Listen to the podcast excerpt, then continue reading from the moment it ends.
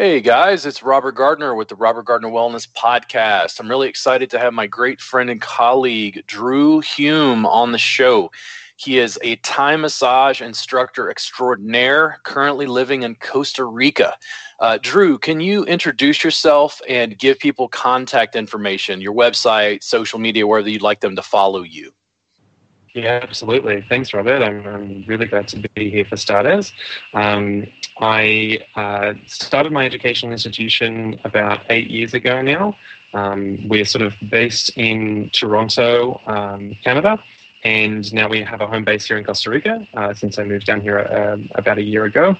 And we travel around to teach uh, Thai massage or, or, manual therapy informed by Thai massage. Um, and on top of that, now I have a, a retreat center down here in the jungle.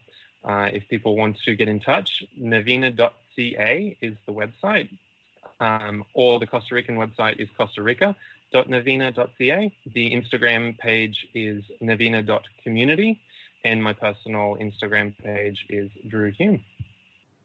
Very, very nice. So, Drew, uh, what did you want to talk about today? I, am assuming Thai massage related. Um, are there specific topics that you think would be of interest to the audience? Yeah, I think, I mean, there, there's a whole world of things that we can certainly explore.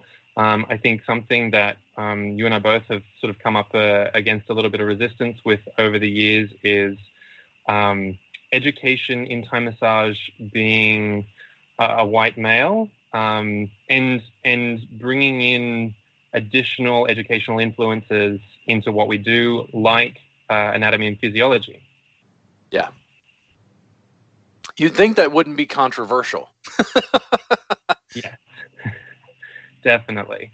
Definitely. I think, um, you know, being in the social media world is, first of all, um, it can be very helpful to business, but it all, can also generate a lot of uh, conflict, uh, digital conflict. And, and a lot of the times, um, I know for you as well, but personally, there's there's been a decent amount of resistance when it comes to to uh, discussing these types of ideas and practices in a social context. Yeah. Um, you know, I when I wrote my first workbook, a, a, student pointed this out. This was something that just came up uh, for me. I had a basic, you know, sequence in my head that I put to text, um, put on the workbook with photos, and then what I would do is I would sort of show the technique and application. And then underneath, I would discuss what I listed as Western anatomy to say, hey, these are the muscles that you're specifically accessing. Because I knew that massage therapists or yoga teachers, people with an anatomy background would be interested in that information. And a student like raised her hand in class and said, I don't understand why you called it Western anatomy. Mm-hmm. Like, isn't it just anatomy? And I'm like, ooh, um, I think people believe sen lines are Eastern anatomy. Is kind of, I guess, what I was hinting at. Yes. Yeah. Yeah. It's definitely, um, and it's tricky ground too. You know, you want to make sure that you um, are honoring the uh, air quotes tradition, whatever that word means. Uh, perhaps yeah. honoring your teachers, their teachers, and so on down the line um, and and acknowledging the knowledge that they both implemented and developed over the course of history and and that we now benefit from. And and somehow balance the the difficult path of blending um, knowledge bases from different histories right and I, I always go back to uh, yoga as an example. Um, I'm a big fan of BKS Iyengar. Um, generally a fan of his alignment, but I know for a fact that even a Iyengar teachers have slowly made changes and adjustments because we know more about anatomy and physiology, especially related to like bony structures, to say, oh, wait, maybe he didn't know everything. Like we can supplement, evolve, change, develop a practice to be able to fit, you know, a modern scientific perspective. That's been my fundamental um, leading uh, concept in like even developing Thai massage curriculum, especially because I live in the West, is how do we make it a, approachable for the students in the marketplace that we're dealing with to be able to pick it up and use it so that they understand core concepts so that they can help people and also like reduce harm.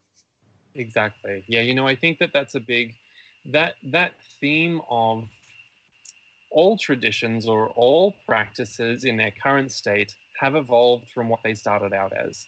And i think that that's something that perhaps not everyone necessarily recognizes or gives airtime to when we talk about the idea of tradition. Um, and I say idea of tradition because even in Thai massage, you know, every possible manual technique with or without oils, with hands, with forearms, with knees, and with feet, with every, you know, almost every body part, all of them in the history of Thailand really have been done. So it's almost like there's there's no net new creation of technique, what's what's different is what people have been taught as perhaps a set sequence, and then what people have perhaps explored as as a way of um, really embodying the art, really embodying the practice of a, a Thai massage informed manual practice. Yeah. Uh, because I, you know, and I, and I think that's important because because Thai massage as it's currently practiced is is already an evolved manual therapy practice compared to what it started out as, and um, and for its continued not only development but also for it to really get legs in the West, we we need to make it relevant to the people that we are not only teaching, but the people that they will then be treating and I think that that's a big thing. You sort of mentioned doing less harm, and and I still hear relatively frequently. I still get sent horror stories. Someone even posted on or commented on one of our blogs the other day on the Navina website about how they received a treatment and um, and how the Thai massage practitioner decided that it was within their scope of practice to do um, mobilizations and really sudden cracking mobilizations of the spine. And yeah. now how this person is in so much excruciating pain that they can't walk today. And, you know, it, if that's what tradition is, then I, I don't really personally want to teach it. I want to teach an evolved form of an understanding of manual technique that um, that really understands anatomy and physiology because we understand that the bodies that we're working on are different. Um, the bodies that we're working on don't necessarily move very frequently or necessarily very well. And so our technique application needs to be modified and adapted to, to meet those needs so that we don't cause harm. Um, yeah. And a lot of those times, we also need to have a background understanding of underlying conditions and then what that means, which, which is, I think, something that is is commonly lacking in in Thai massage specifically Thai massage education. Man, it's like a big it's like a big heart bubble. I want to give you a big hug because I because I can see that you're you're struggling with the same things because we're trying to help people and then there's this uh, friction about how do we even develop curriculum and evolve and change that curriculum to fit the people and the cultural context that we're working in. Um, the bodies that we work on from people who in the west in my experience like they sit in a chair all day. They don't have extremely mobile hips.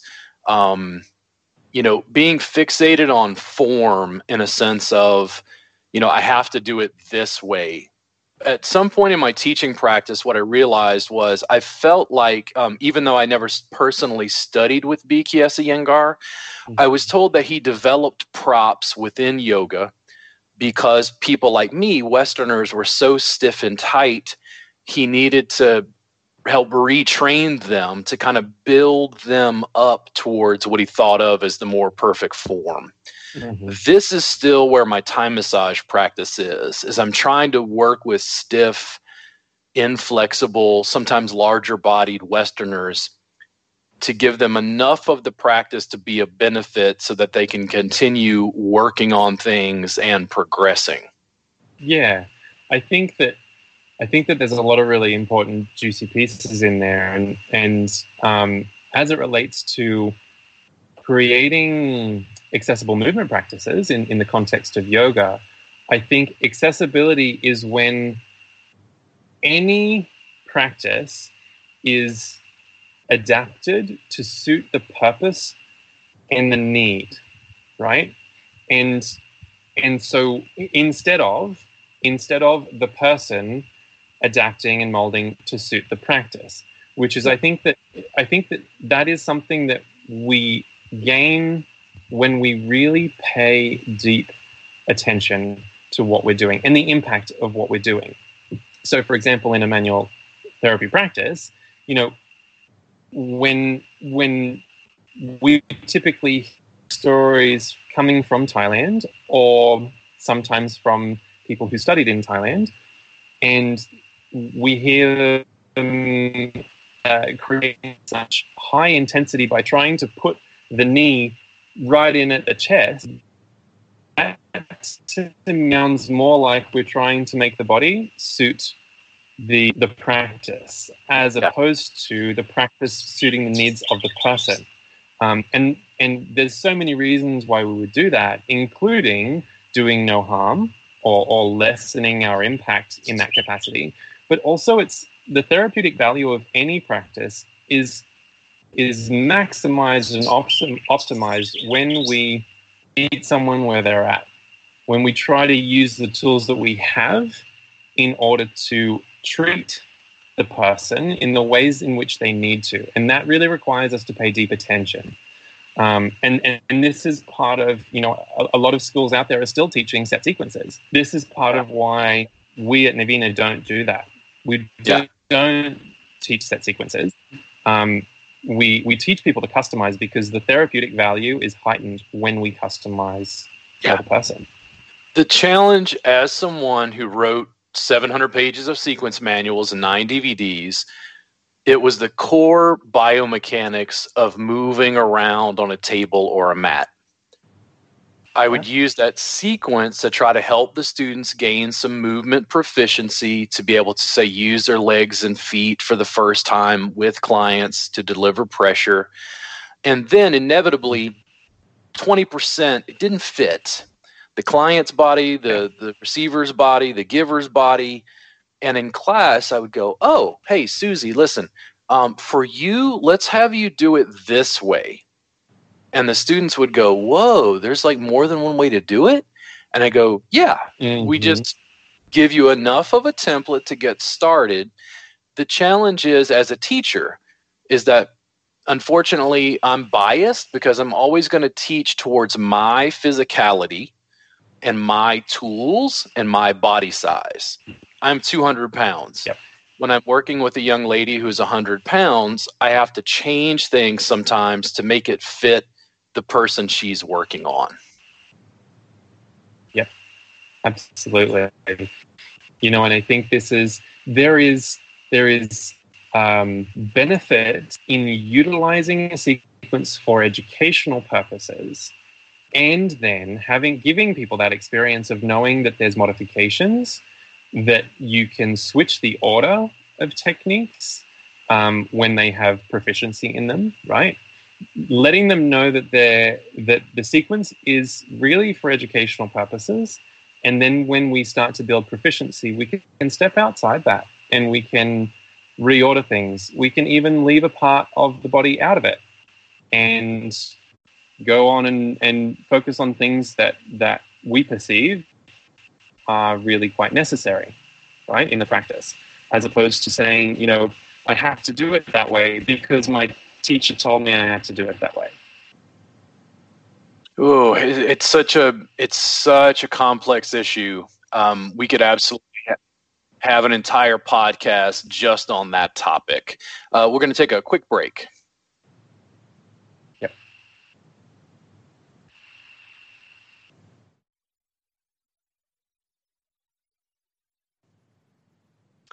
Hey guys, it's Robert with the Robert Gardner Wellness Podcast. I wanted you to know you can pick up 700 pages of sequence manuals and nine DVDs of core content on our website, robertgardnerwellness.com. If you're looking for a free option, I recommend you join the Reboot Insiders Club. There are 450 hours of my class instruction videos available to you for free for your first month. Again, that's available at robertgardnerwellness.com.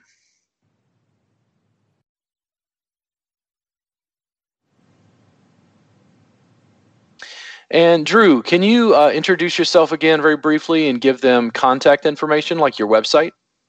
Absolutely, I can. My name is Drew, uh, and I created an educational institution for Thai manual therapy, Thai massage. It's called Navina.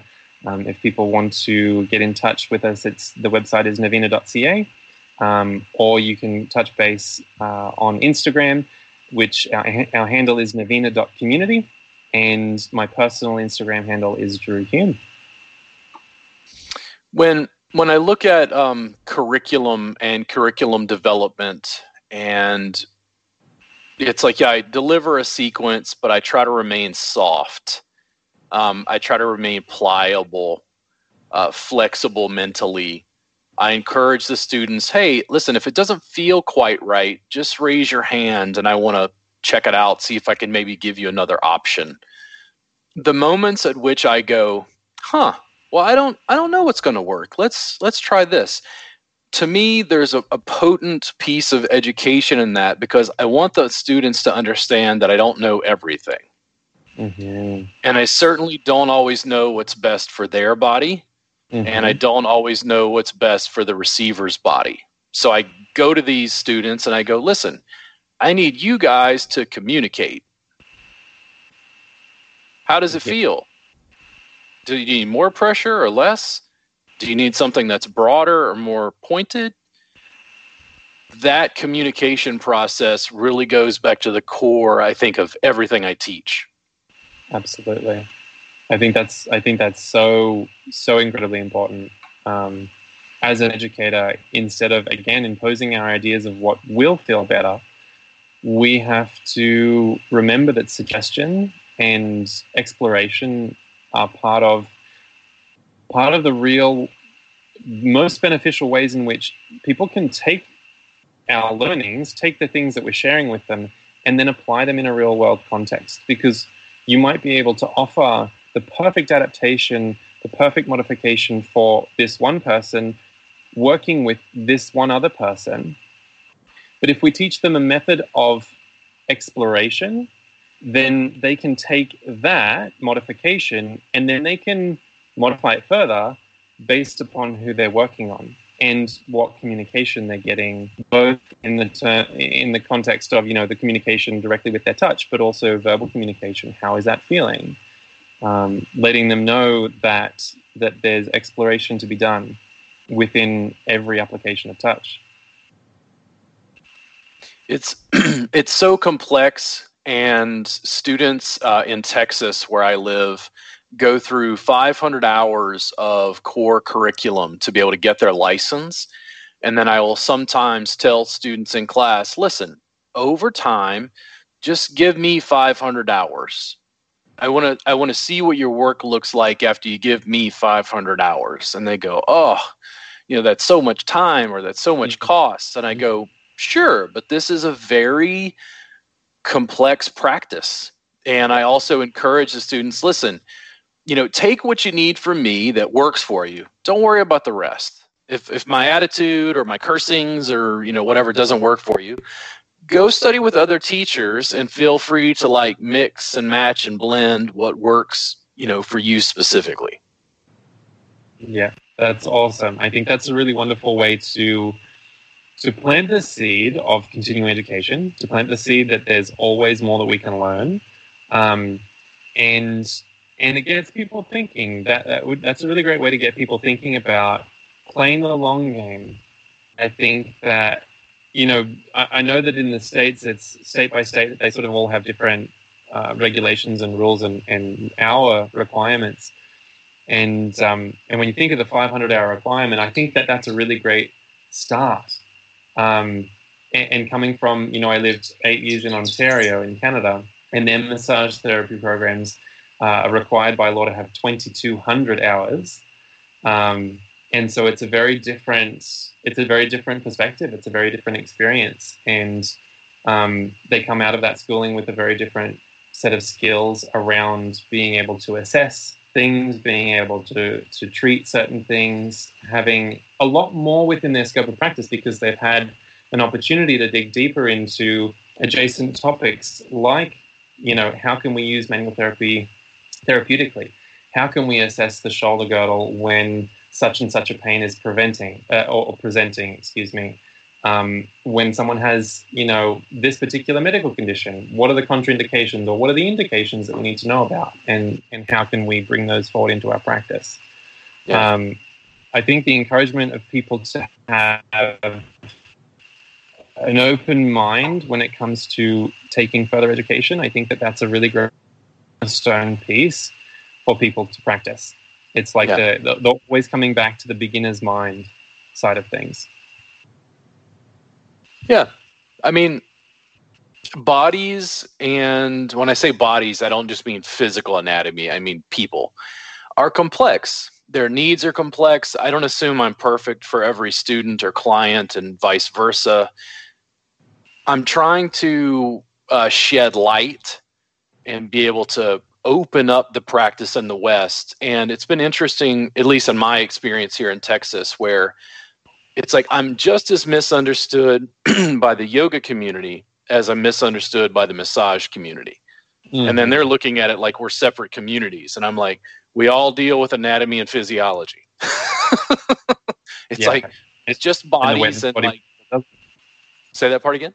And and the ways in which the body does or doesn't move. Right? Yeah two two sides of uh, to the same coin uh, in my world.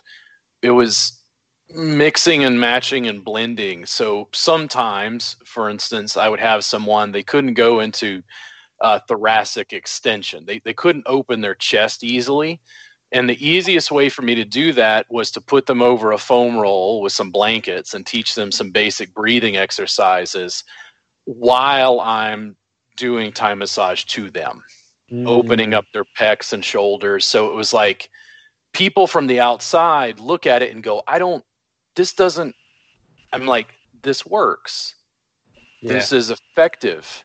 Mm-hmm. This is simple. And they go, but this is, this isn't Thai massage, it's yoga. And I go, ooh, um, this is simple. This is effective.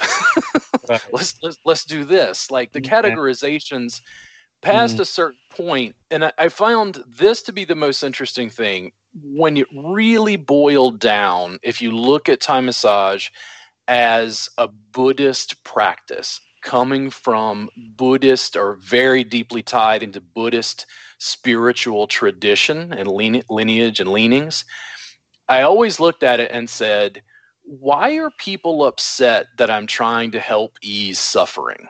Mm-hmm that because that's it that's it yeah like that's yeah. always been in my in my own case and in my clients cases you know, or students mm-hmm.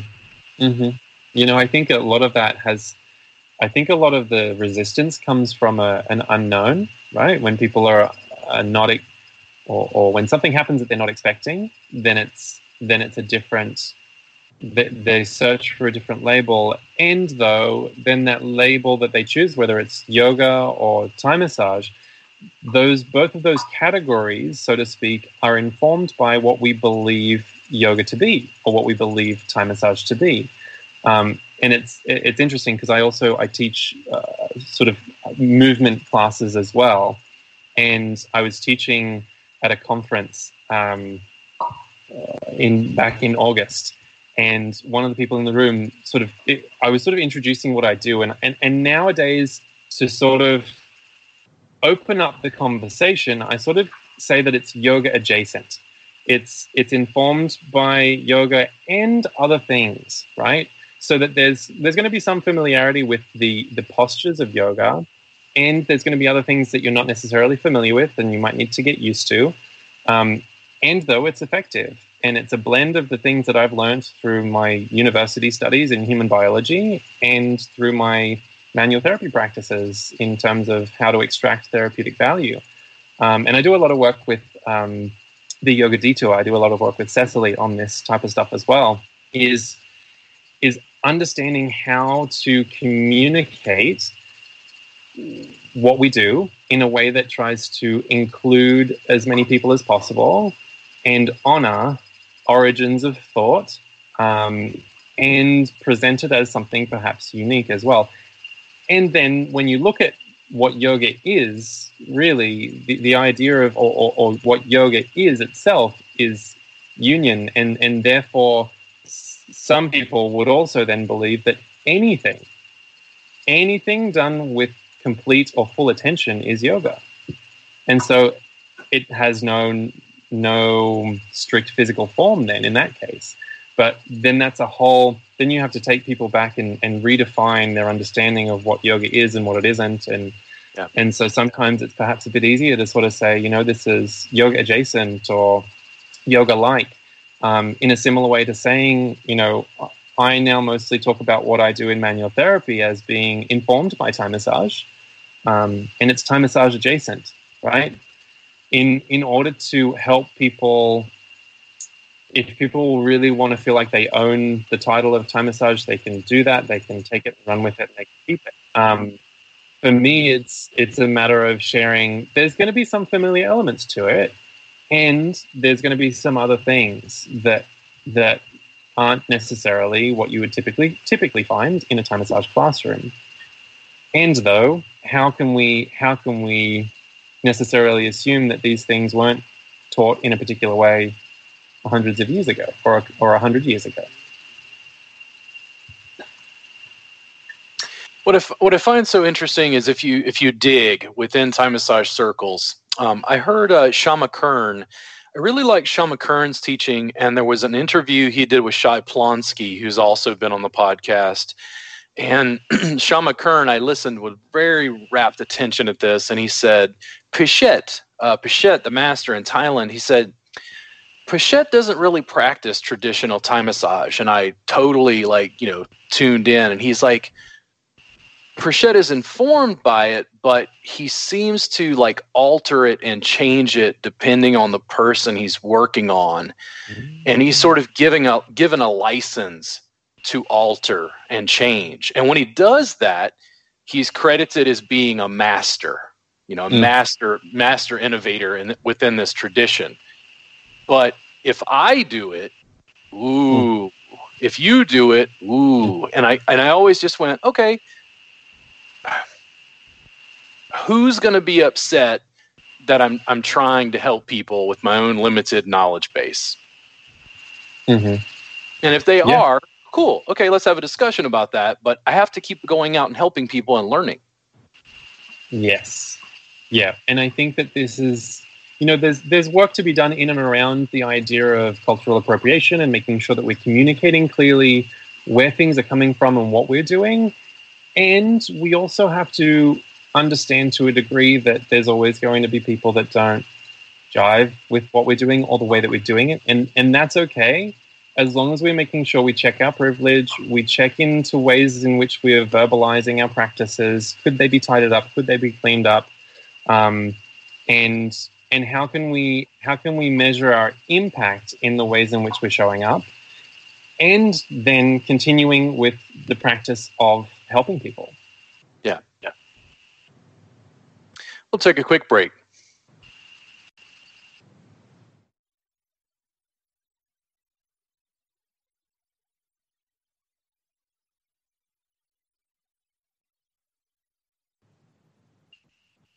Hey guys, it's Robert with the Robert Gardner Wellness Podcast. I wanted you to know you can join our private Facebook group and subscription service called the Reboot Insiders Club. It is absolutely free for your first month. You have a private Facebook group to ask me questions, interact with other fans, followers, and students. And you have access to 450 hours of my classroom instruction absolutely free for your first month and $7 a month thereafter. In addition, if you're looking for sequences, manuals, DVDs, we have 700 pages of sequence manuals and nine DVDs. Both of those are available at robertgardnerwellness.com.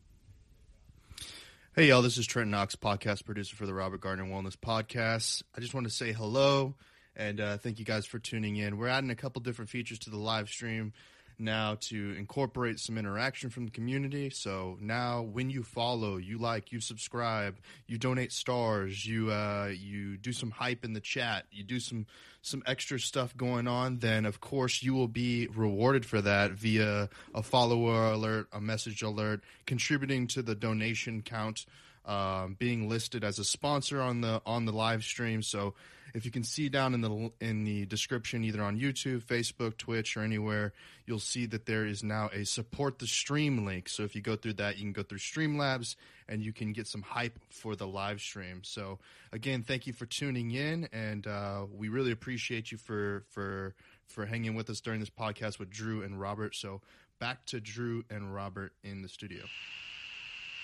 Uh, Drew, once again, can you introduce yourself, uh, just your name, and then also give them contact information so they can find you online? Yeah, absolutely. My name is Drew Hume, uh, and if people want to get in touch online, uh, the best forum is probably Instagram, and the business handle is navina.community, and my personal handle is Drew Hume. Drew, it's uh, really, really nice to have this conversation with you. I hope that you know fans and followers are gleaning as much information as I do. Part of what I think is so has such a strong heart resonance is I can tell that you're trying to honor the tradition while continuing to embrace, evolve um, into essentially science. You know, anatomy and physiology are good. You know, best practices and I don't always have a teacher to go back to. Um, I spend lots of time, honestly, doing Google searches. Um, uh, so students in our subscription asked me about uh, cerebral palsy, and I had to go, oh, okay, so listen, that's not really my expertise. What I do want you to do is do like, you know, a little bit of some Google searches to read about the condition and then think about how it affects, you know, the potential session. Um, mm. And my understanding at that time was cerebral palsy also comes in a wide degree of um, physical attributes. So some people's conditions are completely worse or, or different than others. So it's hard to lay down a complete blanket statement off of one specific thing. Yeah, absolutely. I think that that's a really great. I think that that point in of itself is a really great point to not only our students who bring questions to class, which is incredible and amazing, um, to sometimes say, you know what, I'm going to come back to you with some thoughts and ideas. And if you want to bring some research to the table as well, I think that that would help us to, to create a dialogue around it. I think that's a, a really wonderful, great practice as educators to let them know that that you are still developing your your knowledge base and skill set as well. It's it's almost like you're you're living the practice of what you're requesting.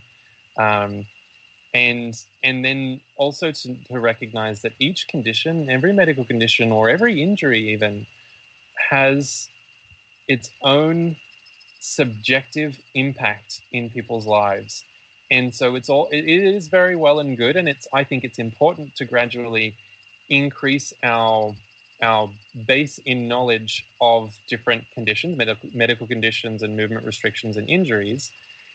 And though having a bit of a caveat on that is whenever we consume information on it understanding that for some people all of this is not going to necessarily be relevant and for other people, we're going to need to know more about other adjacent maybe comorbidities or, in, or, or ways in which it's showing up for them that aren't necessarily listed as possible symptoms when we do our Google searching and our and our internet-based research, right? And so it's remaining open to the idea that we have to pay attention. We have to really measure and watch the impact of what we're doing with our patients, with our clients in the moment.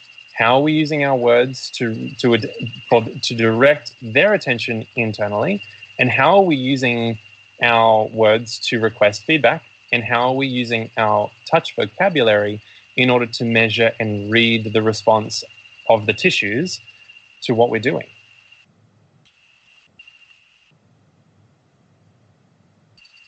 Oh, so in in classes, not to uh, jump off of that topic, I got to a point in my education um, working with students. So in my education, I'm I'm learning how to teach mm-hmm. by teaching and refining that practice, and realizing I got to this point where I have to teach my students self esteem and say, "This is not I'm the teacher, you're the student." This is mm. we are colleagues asking questions together and trying to refine the practice to go help the community at large. Yeah, this is a big part. That's actually something that we establish at the very beginning of every course with with our new trainees. We make it very clear that we're all in this educational process together and that questions are very welcome when we know the answer or when we know part of an answer, we can share what we know, we can share what we've researched. Um, and when answers aren't known, it's fuel for development. Um, and we basically we, we we take away any of that idea of hierarchy in a classroom. And I think that has multiple effects. I think that people feel safer I think that people feel like they can present ideas and share ideas more readily. And and with all of those things, that ends up creating a classroom that has a, a more positive impact on everyone. Everyone takes away more from it, especially when people who maybe wouldn't necessarily have asked a question in the first place decide to share because they feel like we're all in it together. Uh, and and everyone in the classroom benefits from one of those questions.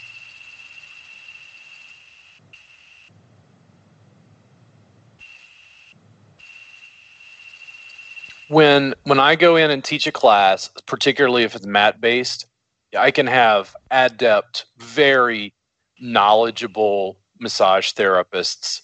They know anatomy, physiology, kinesiology, health and hygiene. You know, when I put them on the mat, they're like toddlers when it comes to their movement patterns because they don't have any real touch sensitivity with their lower body, their knees, their feet, using their legs, and then also uh, multiple points of contact, which is much more common um, in Thai massage.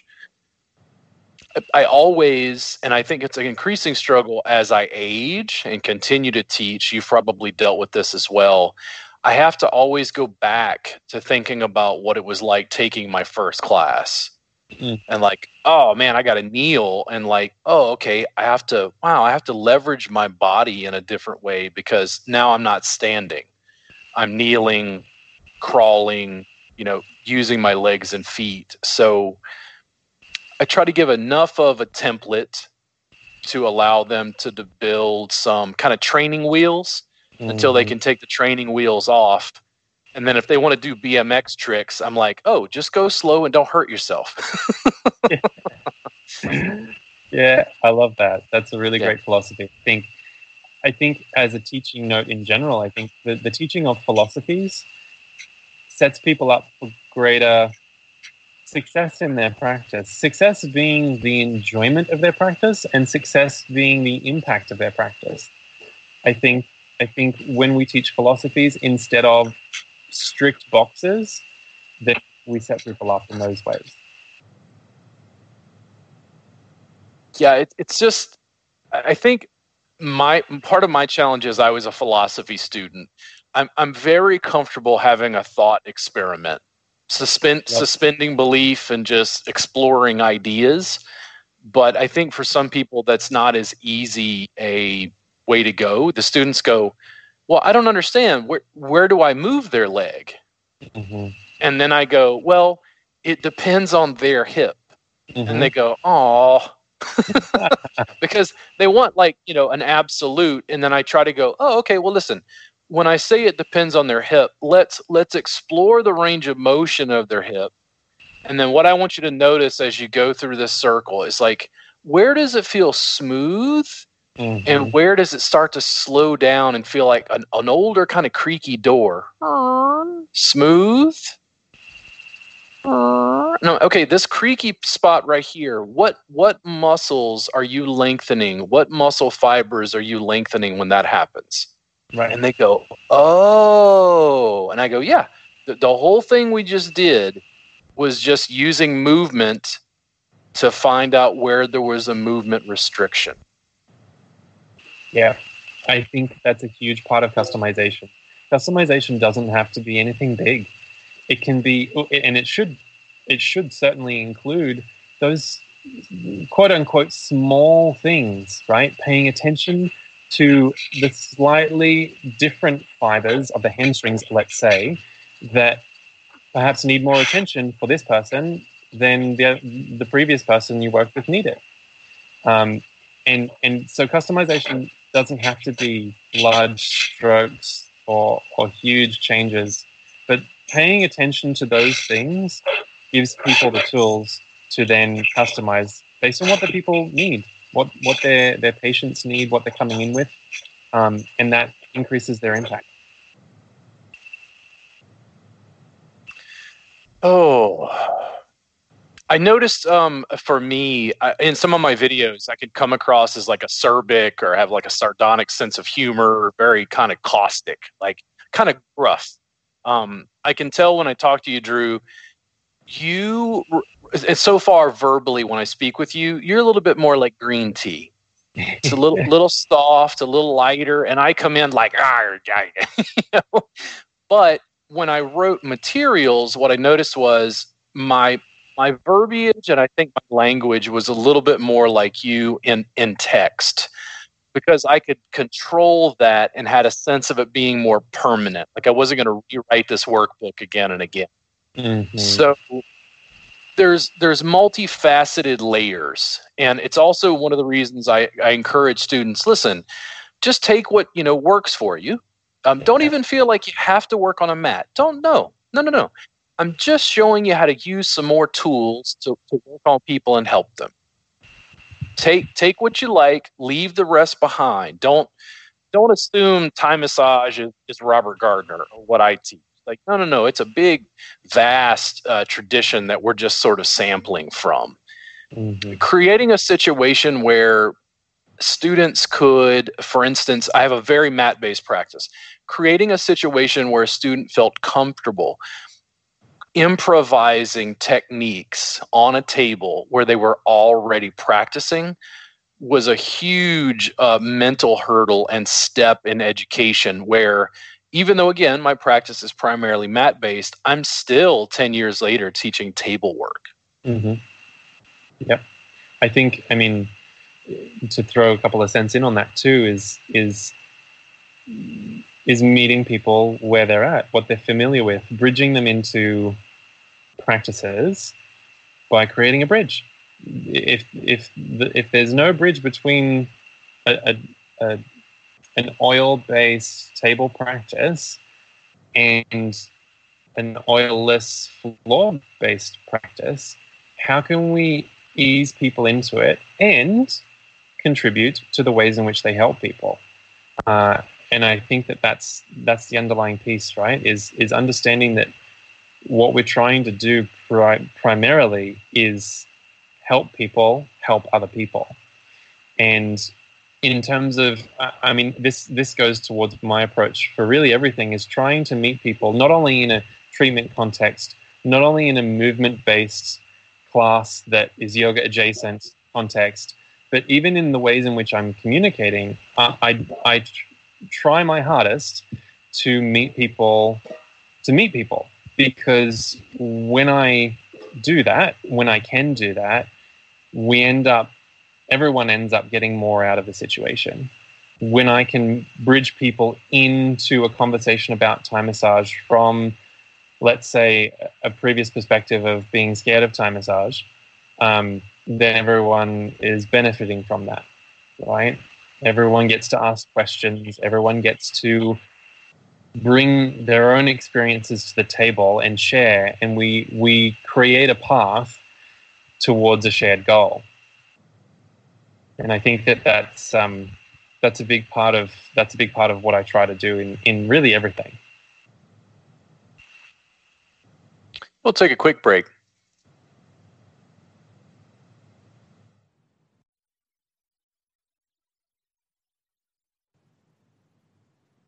Hey guys, it's Robert with the Robert Gardner Wellness Podcast. I wanted you to know about our free trial subscription service. You can access 450 hours of my classroom instruction and a private Facebook group when you go to robertgardnerwellness.com in the store. In addition to that, we have a private Facebook group where you can ask questions, get answers, and interact with other students to be able to get more information to you easily. If you're looking for workbooks or DVDs, we have 700 pages of sequence manuals and nine DVDs of core content. Again, all of that is available at robertgardnerwellness.com in the store.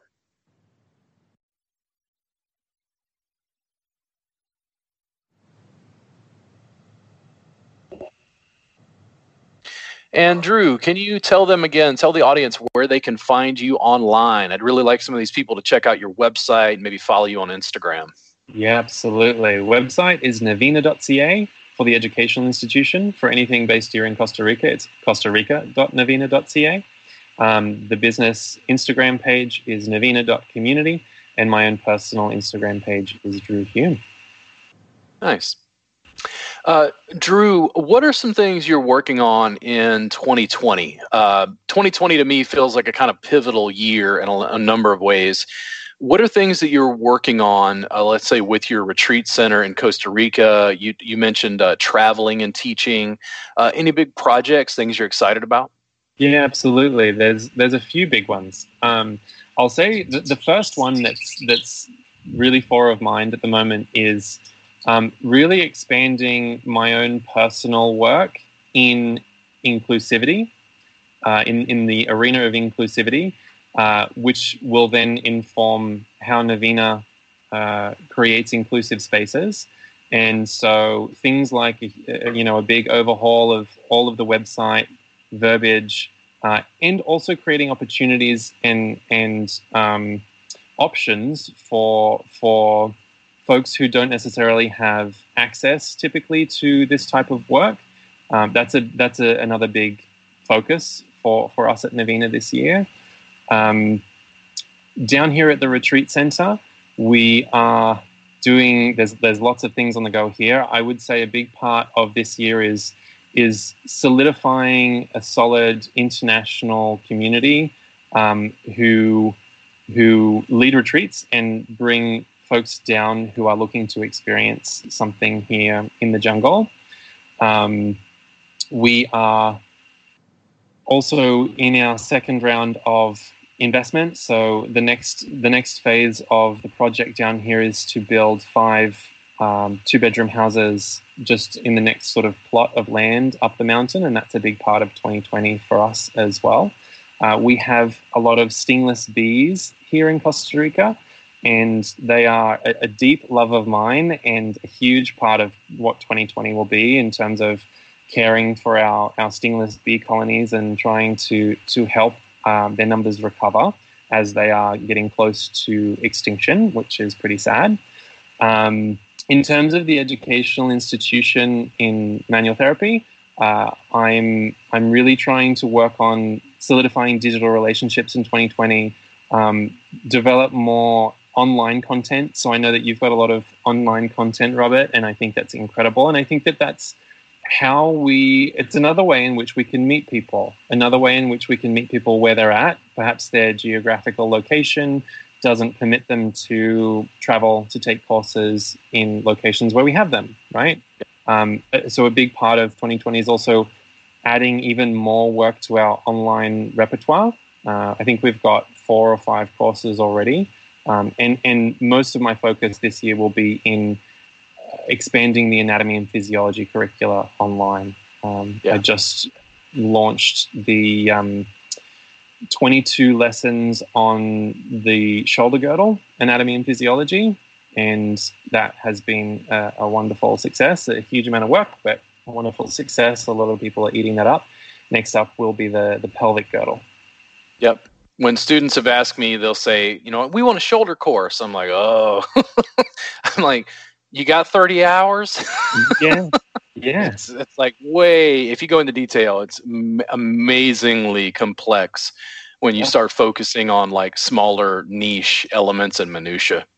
Yep, absolutely. Things like understanding pain referral of different structures that move the shoulder girdle, being able to then being able to then interpret that, assess for it, and then provide interventions, whether it's self manual technique or or you applying manual technique to someone, muscular I- isolations and activations as well as movement integrations. It's it's a it's a deep pool.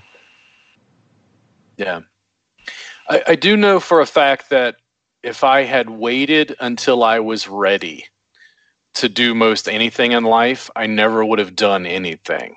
Mm-hmm.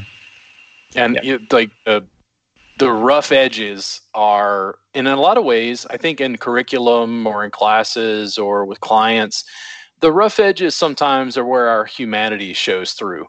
It's not mm. when the podcast is perfect. It's when I stumble over my language or, you know, people recognize that you're just a normal guy having a conversation with a colleague.